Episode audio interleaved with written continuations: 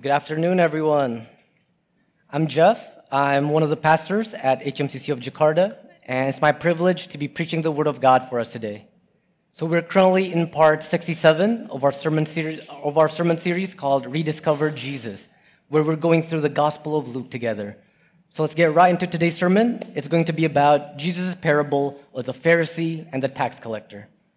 So if you have your Bibles with you, uh, please turn to Luke chapter 18, verses 9 to 14. Luke 18, verses 9 to 14. So, for context, uh, in the previous passage, so what we went over last week, Jesus just told a parable to his disciples about a persistent widow and an unjust judge. And then we learned that unlike the unjust judge, God is perfectly just and he'll give justice to his chosen people. And so, as his chosen people, as we wait for God's justice, we're to not despair, but instead persist in prayer. And if you guys remember, the passage ends with a question When the Son of Man comes, will he find faith on earth? So, will he find that people are faithfully persisting in prayer, trusting in him, or will he find that people are not trusting in him, but then trusting in other things instead, trusting in themselves? So, in today's passage, Jesus continues with yet another parable and this parable is specifically for those people who don't put their trust in God alone, but in themselves instead. So please follow along with me as I read Luke 18, verses 9 to 14. He, that's, that's Jesus, also told this parable to some who trusted in themselves that they were righteous and treated others with contempt. Two men went up into the temple to pray, one a Pharisee and the other a tax collector. The Pharisee, standing by himself, prayed thus God, I thank you that I am not like other men, extortioners, unjust, adulterers, or even like this tax collector. I fast twice a week. I give tithes of all that I get. But the tax collector, standing far off, would not even lift up his eyes to heaven, but beat his breast, saying, God, be merciful to me, a sinner. I tell you, this man went down to his house justified rather than the other. For everyone who exalts himself will be humbled, but the one who humbles himself will be exalted. This is God's word. So, the one thing for us today is this God does not justify those who trust in themselves, but those who trust in Him alone. God does not justify those who trust in themselves, but those who trust in Him alone. And we'll take a look at this passage in two parts. So, first, we'll take a look at the prayer of the Pharisee, verses 9 to 12. And then we'll take a look at the prayer of the tax collector, verses 13 to 14. Now, before we begin, uh, let me just start with a story. I think some of you guys know that in college, I majored in biochemistry. Now, one of the most difficult classes is organic chemistry. And basically, we took this midterm exam, and you guys may know that midterm exams are a big deal. I think it was about like at least 25% of the overall grade. And for, for reference, the standard for a passing grade is a 75%. Okay, so, so that's a C. And you guys know what I got? Okay, I'm not proud to say this, but I got a 64% on this exam. And I like to think of myself as a pretty good student, a student. So then you can imagine just my surprise and my disappointment when I got my exam back and I got 64%. That's a D. But then the next day, the professor basically gathered the class and then she told us that the class average was a 54%. So basically, technically, we all failed the exam. So because this exam was so difficult, the professor said, okay, we're going to grade this on a curve. So then the grade that you get, how well you do, it depends on how good everyone else did. So then my D was adjusted to a B. Praise God. So so relieved I got a B. Still not an A, but it's not bad. Now, this wouldn't be the only time that our exams would be graded on a curve. So then, each time I get my exam back, what I do is I compare it with my friends, you know, what they get, because that would determine how good or bad I did. And, you know, that's something that we've all kind of become very good at, right? Comparing ourselves to one another and how we determine whether we're good or bad or whether we're in the right or in the wrong is by comparing ourselves with others. So for college students, you're in the right if you're above a certain grade, but then you're in the wrong if you're below a certain grade. So then maybe you'll start feeling like you're better than those students who had lower grades than you. But then you kind of feel worse than the students who got higher grades than you. And over time, you know, we might have developed other factors that we judge ourselves and others by.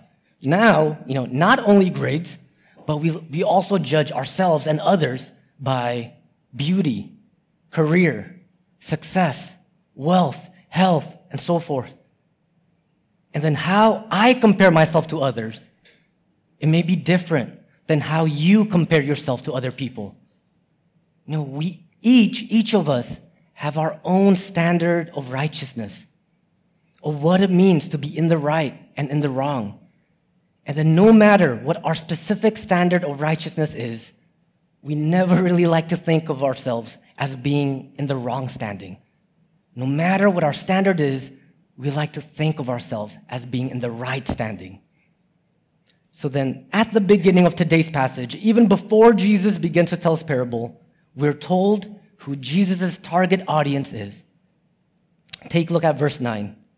Jesus is telling this parable specifically to those who trusted in themselves that they were righteous. So, in other words, those who thought that they're self righteous, those who relied on their own standard of righteousness, and those who believed in their own strength and their own capabilities to be in the right standing. Now, if we think of Jesus' audience, of the people that he's been talking to, you know, who usually has this kind of tendency? You know, it's not specifically mentioned here, but most likely Jesus is addressing the Pharisees. Because if you remember, the Pharisees, they thought of themselves as righteous. They thought that they're better than others because they're able to follow Jewish rules and Jewish traditions better than everyone else. And then because they thought that they're better than others, they started treating others with contempt or with a lack of, of, of respect. And if you look at verse 9, that's how self righteousness and treating others with contempt, that's how they're connected. Because as you exalt yourself, as you lift yourself up, you're bound to leave others behind, beneath you. And so treating others with contempt is a side effect of self righteousness. Now, you know, as we are hearing all this, we may be thinking, okay, this parable is for the self righteous. Okay, this is not for me then. Because I'm not like a Pharisee. So I, you know, I don't need to listen to this message. But hold on. You know, hypothetically, if Jesus were to ask his audience, all right, how many of you guys think you're self-righteous? You know, none of them would probably jump up and say, you know, me, Jesus, I'm self-righteous. You know, they probably wouldn't do that, right? And I think it's the same with us. Most of us would probably say that we're not self-righteous when deep inside, we all have this sinful tendency to be self righteous. I mean, just think of a time when someone else gives you feedback. You know, did you have this defensive thoughts? Or perhaps a time when you observe someone doing something that you don't like. You know, did you start to judge them? Or how about a time when you've made a mistake? Did you try to justify yourself? You know, perhaps you're always late to meetings. But then it's always the traffic's fault, right? I have to be honest, you know, I've said that excuse basically many times to justify myself. But we all have the same tendency to be self righteous. And that's the deviousness of our sin and pride. It hides deep in our hearts. So we may think that we're not being self righteous or we're, or we're not being prideful, you know, at least not most of the time, when in actuality, we are. You know, just like the Pharisees, you know, they didn't see themselves as being self righteous when they actually were. They had blind spots. And the same with us. We all have our blind spots, things about us that we cannot see in ourselves and that will need others' help to help us see. So that's what Jesus is doing here through this parable. He's trying to help us see our blind spots, to see that we have the sinful tendency to put our trust in ourselves instead of in God and God alone. So as we dive into this parable, let's dive into it with an open mind. In verses 10 to 12, Jesus begins his parable. He says this Two men went up into the temple to pray, one a Pharisee and the other a tax collector. The Pharisee, standing by himself, prayed thus God, I thank you that I am not like other men, extortioners, unjust, adulterers, or even like this tax collector. I fast twice a week, I give tithes of all that I get. Now, immediately as we're hearing this, some of us may already have alarm bells ringing in our heads. We hear the word Pharisee, and immediately we're thinking, okay, the Pharisees, they're the bad guys. And then the tax collectors, you know, they must be the good guys. But this is not how Jesus' audience would have seen things during that time. They would have seen the Pharisees as the one who are the good guys. Because the Pharisees are the religious leaders of the Jews. So not just religious men, but the religious leaders of the Jews. They're seen as the defenders of the Jewish way of life and role models on how to live a life of righteousness. So they'd be seen as the, as the good guys. While on the other hand, the tax collectors, these are the ones who, who the people would see as the bad guys. Because these are Jews who decided to work for the Roman government in order to collect taxes from their own Jewish people. And then oftentimes, they'd collect even more than what was necessary so that they could then pocket the extra money for themselves. So Jesus' audience would have seen the tax collectors as greedy traitors, unrighteous men, while they'd see the Pharisees as holy and righteous men. But then, even though the public may look up to the Pharisees, you know, what is Jesus revealing here about the Pharisees' heart? Now let's take a closer look at the Pharisee's prayer. Look at verse 11. The Pharisee, he starts off by thanking God. He says, God, I thank you. That's a good start. But then notice how everything that comes after that is just about himself, about how he's better than others. And then why does he think that? He, he then justifies himself. It's because of all the good things that he's done because he fasts twice a week, and because he tithes or he gives a tenth of all that he gets to God. Know, this is not a model for a prayer of thanksgiving to God. This is more like an example of how to praise or exalt yourself. Because that's what this Pharisee is actually doing, right? This Pharisee is praising himself because he sees himself as justified, believing that he's in the right and that he's righteous because of all these good things that he's already done by his own good works.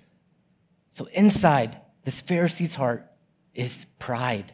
You know, he's being self-righteous. He goes up into the temple already assuming that he's a good person. You know, he doesn't even ask God for anything. If, if you guys notice that, he doesn't ask God for anything. It seems as though he has, he has everything figured out already. He already thinks that he's in the right standing before a holy God. So it, it doesn't even seem like he even needs God. And then from what we observe about the Pharisee's uh, prayer, you know, would we say that his trust was in God or is actually in himself? In himself, right? Now, notice a few things here about this Pharisee that we can learn from the prayer. First, even though he believes in God. You know, he prays to God. He thanks God. Even though he believes in God, this Pharisee relied on his own standard of righteousness. He believes that what makes him a good person is the fact that he's able to follow Jewish rules strictly and how he's able to fast twice a week and tithe all that he gets. But here's the thing Scripture doesn't require Jews to fast twice a week.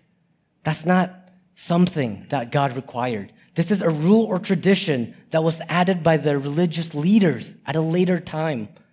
So this standard was not from God, not God's standard, but was actually man made, created by the Pharisees themselves. This is their own standard. So that's first. This Pharisee is relying on his own standard of righteousness. And then second, this Pharisee believes that it's through his own ability that he can achieve his standard of righteousness, that he can be in the right by himself. He doesn't need God. And then third, we can see that this Pharisee judges himself and judges others based on his own standard. Again, not God's, not, not God's standard, his own standard. He compares himself to others, and then because others have disobeyed the Jewish rules and traditions in which he was able to follow more strictly, then that's further proof for him that he's justified and that these other people are not. So then, what we're seeing here is what it means to put your trust in yourself. Trusting in yourself means that you trust in your own standard of righteousness. And it means that you trust that you can be in the right standing by your own work, by your own ability. So that's what it means by trusting in yourself. Now, what does this all mean for us? Now, let's take a look at ourselves. Now, we're believers. We acknowledge that we're sinners, and we acknowledge that we need God's grace. But then, does this mean that we're immune from being self righteous? No, it doesn't. Because take a look at this Pharisee. He, he would acknowledge that he's a believer, yet he's still self righteous. Because even after becoming a believer, we still have this sinful tendency to be self righteous. And this should be humbling for us. And it's humbling for me personally. You know, about a year ago, when I was a pastoral intern, I was told by the other pastors, so by Pastor Eric and Pastor John, that in a few months I'll be given the opportunity to preach for the first time in front of the whole congregation.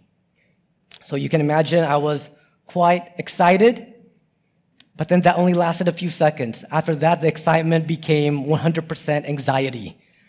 And then I started thinking, oh man, what am I gonna say? How am I gonna sound? How would people think about me? And, you know, during that time, would you say that my trust was in God? I mean, for me, yes, you know, I think so. My trust was in God. But then, did I also put my trust in myself? even a small amount? Yes, I think so. I think I'd say, yeah, I did. So though I say that I trust in God, this is one of the times when I didn't put my trust in God alone, but in God plus myself, my performance. So my performance here became my standard of righteousness because I wanted to be seen by others, basically by you guys, as good and capable. So then, yes, I I want others to praise God. But then, to be honest, I kind of want others to give me a little bit of the praise too. You know, I was being prideful, self righteous. So, this is such a sober reminder that even years after becoming a believer, and you know, even after becoming a pastor, I'm still tempted to be prideful and self righteous. So then, this warning, you know, to not put our trust in ourselves is not only for unbelievers, but it's also for all of us believers. Because even when we've already put our trust in God, our sinful tendency is still to put even just a small amount of trust in ourselves, in our own strength, in our own abilities. So what we, what we tend to do is to trust God plus ourselves, you know, just like the Pharisee. Now, I have another question for you guys. What is it that makes you feel like you're worthy? You know, what is it that makes you feel like you're worthy? You know, perhaps like me, it's also in your performance, or perhaps it's in your physical appearance, level of success, a certain level of productivity that you need to reach in the day or in the week.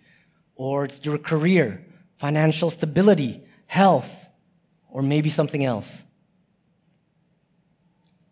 But here's the thing there's actually a huge flip side to our pride. Because on the other end of our pride and on the other end of self righteousness is self condemnation and despair. Because if we exalt ourselves by comparing ourselves to others, then what happens when we see others meeting the expectations that we're not meeting for ourselves? What happens when we don't meet our own expectations? Then during those times, you know, those of us who put our trust in ourselves, we're at risk of being in self condemnation and despair. And perhaps that's where some of us are at today. You know, what is it that's making you feel like you're unworthy?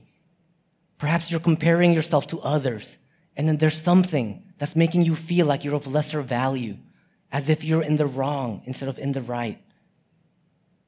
Now, what does that reveal about your standard of righteousness, about how you define whether you're in the right or in the wrong? You know, what does that reveal about where you put your trust in? You know, on, on a related note, you know, parents, please note that how you define what's right and wrong can rub off on your children, especially if you, if you start comparing them to other children whether those who are doing better than them or worse than them. You know, what we may be doing in, er, inadvertently is causing our children to think that their worth is based on their performance or based on some other factors. Now, what this also means for us is that these factors that we judge ourselves and others by, you know, most likely they're, all, they're also influenced by our family and friends, by their different standards of moral righteousness, performance righteousness, productivity righteousness, or some other standards of righteousness that they have. But again, this doesn't mean that we should just, we should try to justify ourselves by blaming our family and friends. You know, we, we'd be missing Jesus' point if we did that. Because instead, what we should do is acknowledge that we all have our blind spots, sinful tendencies to be prideful and self righteous, and to have our own standards of, of righteousness. So let's do that. Let's do that first. And then next, you know, the big question is this. What then is God's standard of righteousness? You know, how can we be deemed right in the sight of God?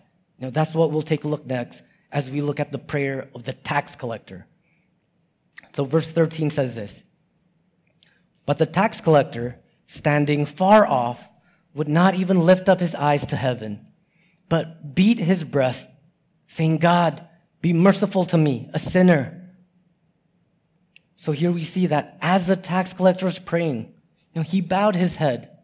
He wouldn't even lift up his eyes to heaven. And he's beating his chest in sorrow. You know, this man is not like the Pharisee who's praising himself, but he's in sorrow. And his prayer is short God, be merciful to me, a sinner. But then his short prayer reveals a lot about his heart. You know, there's a couple of things here that we can learn about the tax collector from his prayer. First, we can see that this tax collector is aware that he's a sinner. He's aware that he sinned against a holy God, that he's unworthy before the creator of the universe. He's unworthy of even lifting up his eyes to heaven. And he's aware that he's fallen short of God's glorious standard. And then, second, we can see that he humbled himself before God because he understands that there's nothing that he can do to earn his own righteousness. That's why you know, he doesn't place his trust in himself. He didn't say, God, be merciful to me because I've done all these good things for you. You know, that's not what he said. He simply says, God, be merciful to me. Because he believes that only God can forgive him of his sins that there's nothing else that he can do himself except to ask for mercy from a merciful God. So here we see someone who's truly repentant, someone who doesn't trust in himself and doesn't trust in his own righteousness, but someone who's humbled himself before God. He realizes the seriousness of his sins. He realizes the proper understanding. He, he has the proper understanding of who he's sinned against and he has a proper understanding of the only one who can forgive him. And then in verse 14, Jesus says this I tell you, this man went down to his house justified rather than the other. For everyone who exalts himself will be humbled, but the one who humbles himself will be exalted. So this man, the tax collector, he's the one who's justified. You know, this would be completely shock Jesus' audience. You know, the tax collector is the one who is deemed as right in the sight of God. And then notice in verse 14 how it says, rather than the other. So it's not as if both the tax collector and the Pharisee were justified. It's rather than the other. So the tax collector was justified, the Pharisee was not. And why is that the case? Jesus would explain that next. Because those who exalt themselves, those who trust in their own righteousness, will be humbled. They will not be justified. But the one who humbles himself before God, who trusts in God and his mercy, who doesn't trust in themselves, they will be exalted. They will be the ones who are justified. And then what Jesus is talking about here is not that we'll be humbled or exalted temporarily, but for eternity. Know, those who exalt themselves will be ultimately humiliated in hell for eternity. And then those who humble themselves before God will ultimately be exalted in heaven for eternity. So this means who we put our trust in, whether it's in God or in ourselves, it has serious implications, serious consequences that surpasses even our time here on earth. So then the next question for us may be this. You know, then if that's the case, how can we have the same heart posture as this tax collector? How can we humble ourselves before God? Well, first, we need to realize that we're sinners. And how can we do that? That's, we can do that by having the right understanding of God's standard of righteousness. You know, we've been talking about a lot about our own standards of righteousness, but then what's God's standard? This is what Jesus says in the Gospel of Matthew. You therefore must be perfect as your heavenly Father is perfect. This is God's standard. You therefore must be perfect as your heavenly Father is perfect. God's standard of righteousness is perfection. And that's because God is completely holy, 100% good. So that means 99.999% is not good enough. But then hypothetically, you know, if God was to ask us, you know, why do you deserve to go to heaven? Maybe some of us here would be tempted to answer something like this Pharisee and say, well, God, I've done my best to do good. I think I'm relatively a good person. You know, I'm not a murderer. I'm not a robber. Compared to them, I think I'm a pretty good person. So I think I should go to heaven, right? But here's the thing God will not judge us on a curve compared to everyone else, but He'll compare, He'll compare us to His own standard his own standard of righteousness, and nothing less than 100% is good enough. But then what we're tempted to do is to compare ourselves to other people. We tend to think that 64% is kind of good enough because we see this other person, okay, they're at 54%. This other person, I think they're less than that. So that means I'm good. I'll go to heaven. As long as I'm better than some people, I'm okay. But again, God will judge us by his perfect standard. And God's word says that all of us have fallen short of his glorious standard. None of us are even close to 100%. I mean, just think about it. Even when we try to do good things, right?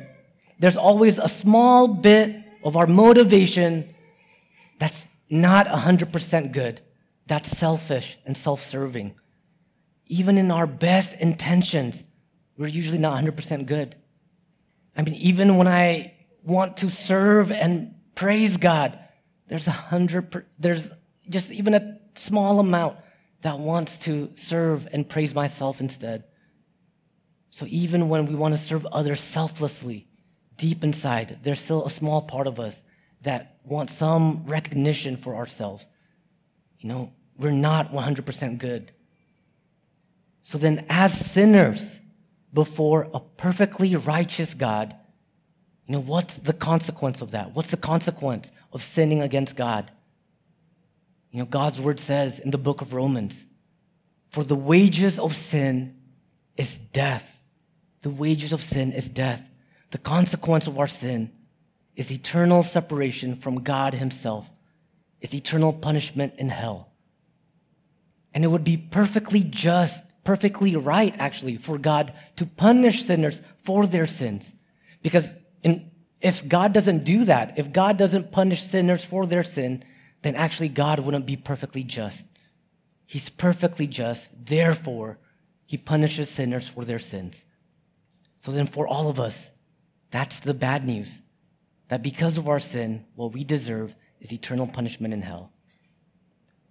But then, here's the good news God's story doesn't end there. And then our story doesn't end there. Verse 14 says this that this tax collector is the one who's justified, which means that he's the one who's made right in the sight of God. So, how's this possible? It's because God is not only perfectly just, but he's also perfectly merciful and perfectly gracious. And then where do we see God's justice, grace, and mercy perfectly come together? It's at the cross. Because God loves us so much he himself chose to take on the punishment that we deserve. Jesus Christ came from heaven to earth to save us from our sins and to defeat death. So Jesus lived the perfect life that we could not 100% righteousness and 0% sin. And then at the cross, there's an exchange that took place. You know, we gave Jesus 100% of our sin, and then Jesus gives us 100% of his righteousness. So then now when God sees us, he doesn't see our sin. He sees Jesus' righteousness that's covering us. So that's the good news. That for those of us who humble ourselves, who don't trust in our own righteousness, but in Jesus' righteousness, those of us who repent of our sins and put our faith in Christ, we will not be punished in hell, but instead will have eternal life in heaven. That's the good news. Jesus' atoning work on the cross is the completion of God's redemptive plan for all of mankind after their fall into sin. And Jesus is the only way. So then, those of us who trust in ourselves or in some other way to be justified other than Jesus alone, they will not be justified. They will go to hell. Only those of us who put our faith in Christ alone, not Christ plus ourselves. Only those of us who put ourselves, who, who put our trust, our faith in Christ alone will be saved.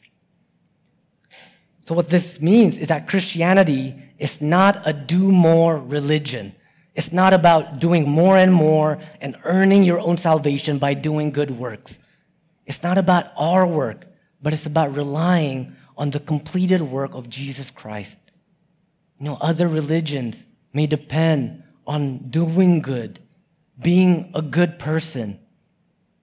But only Christians can say that we are righteous and that we are going to heaven without being bo- boastful, without boasting in ourselves.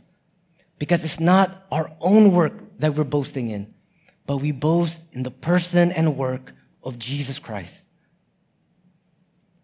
Now, if this is your first time hearing the gospel, or if you have not yet put your faith in Jesus, I invite you to talk to anyone around you, the person who invited you, or even come talk to me after the service. You know, I'm sure any of us here would love to talk to you more about Jesus and answer any questions that you may have.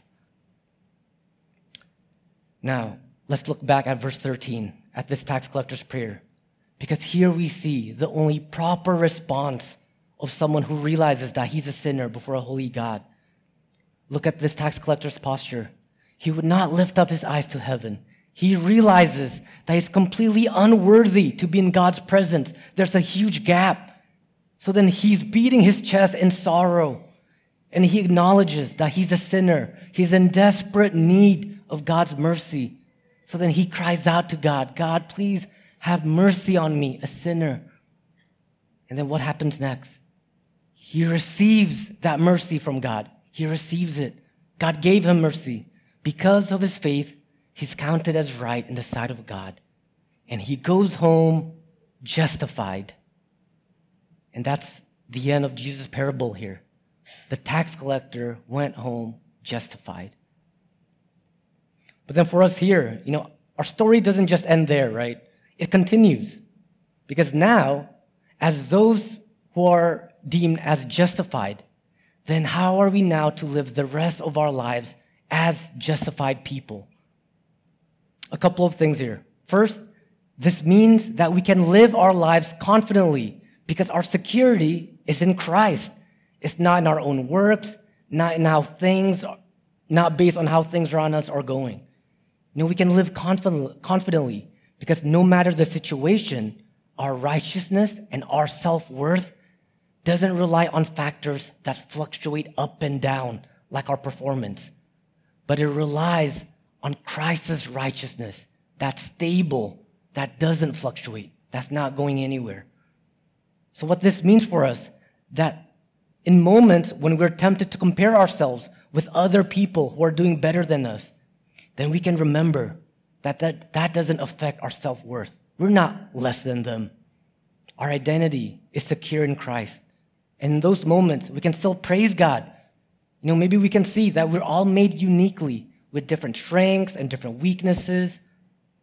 So then it's okay if you're not good at everything. And it's okay if your performance fluctuates at times. You know, that doesn't change your worth. Your worth is secure in Christ. And your righteousness, your salvation, that's also secure in Christ. And then on the other end, you know, when we're tempted to compare ourselves to others who we feel like are doing worse than us, then this also means that our value is secure. Just because there's others who may not be doing as, as well as us, it doesn't mean our value is changing. In fact, it should be the opposite. We should see them as valuable. You know, even if they're unbelievers, we see that they're still made in the image of God. And then if they're believers, we know that they're worth the precious blood of Jesus Christ. In fact, if there are others that are feeling down, Perhaps we can be the one to humble ourselves and to be the one to help pick them up, to encourage them, to point them back to Jesus. So that's the beauty of putting our trust in God and God alone. When the foundation of our lives is stable and secure, then even in moments when our lives are shaky, then God is stable and we're not shaken. And then by His grace, He's also given us brothers and sisters you know, this church community, so that even when do when we do feel a little bit shaky, there's other brothers, other brothers and sisters who can help support us during those times, who can help remind us that the only one who's worthy of our trust is Jesus Christ alone. So again, you know, how are we to continue to live our lives as those who have been justified? First, we can live our lives with our security in Christ. And then the last thing is that it means that there should be continued proof of transformation in our lives. So this doesn't mean that we should just continue living in sin, that just because we feel like we're justified, that we can just go back and just do whatever we want now. Because if we continue to live in sin without remorse, then that's not a sign of someone who's truly repented of their sins. That's not a sign of someone who's truly put their faith in God and is justified. You know, that should be concerning to us because that sounds more like the Pharisee who's only saying that they trust in God when their lives are completely the opposite. And we can look at the life of Matthew, you know, who used to be a tax collector, who left everything behind to follow Jesus as one of his apostles. You know, he never turned back. The rest of his days, he continued to follow Jesus. And then look at Paul, who used to be a Pharisee, who used to persecute Christians, when he put his faith in Christ, he, when he left his old life behind, he never turned back. He planted many churches and he discipled many brothers and sisters in Christ for the rest of his life, all for God's glory. So just because, you know, these guys were justified because of their faith in Christ alone, you know, that still means that they're continuing their lives, living out their faith.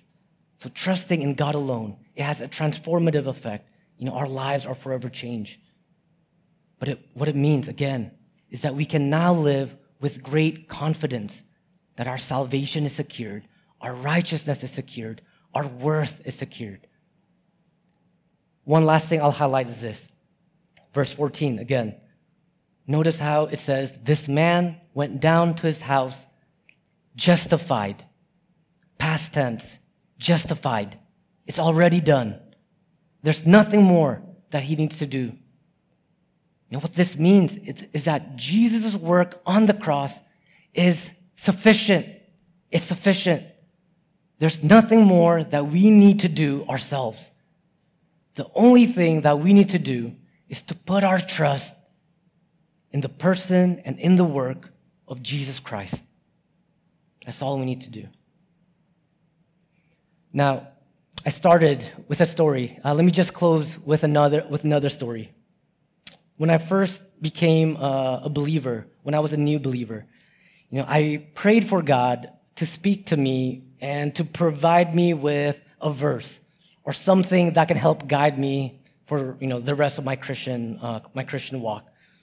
So that night, you know, on my phone, I'm just scrolling and looking up verses. And by God's grace, there's a couple of verses that stood out to me. And I feel like this is one of the first times that God is speaking to me personally. And the verses were from Proverbs 3 5 to 6. I'd like to share it with you guys. It says this Trust in the Lord with all your heart, and do not lean on your own understanding. In all your ways, acknowledge him, and he will make straight your path. When I became a believer, I was about, I was almost 30. So for nearly 30 years, I've been living my life putting my trust on myself and on a lot of other things, other people, other things that's not Jesus Christ alone. And when I put my trust in Jesus Christ, then I'm declaring, Lord, help me to not put my trust in my own understanding. Whatever it is that your word says, help me to trust in it. If there's something that I feel is contradictory between what your word says and what I understand, help me to trust in your word, not my understanding. Help me to not believe in my standards, but in your standards, not in my ways, but in your ways. So that's my prayer for us that we would not continue to rely on our own understanding, but that we may trust in God's perfect wisdom, in His standard of righteousness, and in His way of justification, which is through Christ alone. So, to, to help us with our next steps, uh, here's a couple of life applications that's in the form of reflection questions. So, first, you know, what is it that's making you feel worthy or unworthy at this time? You know, what does that reveal about your standard of righteousness and where you put your trust in? You know, perhaps it's in your physical appearance or performance or success, productivity, career, financial stability, health, or maybe something else. And second, and this is so important, how does the gospel of Jesus Christ affect your standard of righteousness and where you should put your trust in. And then third, who can you share your reflection with? I'd encourage us to, of course, don't forget, you know, share your confession with God first and foremost. But then I'd encourage us to also share it with one another and let it encourage us to continue to put our trust not in ourselves, but in God alone. So once again, the one thing for us is this God does not justify those who trust in themselves, but those who trust in Him alone. Now, as we remain seated, uh, let's respond to God's word. As we have the reflection questions back up on the screen, let's take a look at the reflection questions. And please keep your Bibles open to the passage. and we'll spend a few moments of quiet reflection and prayer in response to God's word. Let's pray.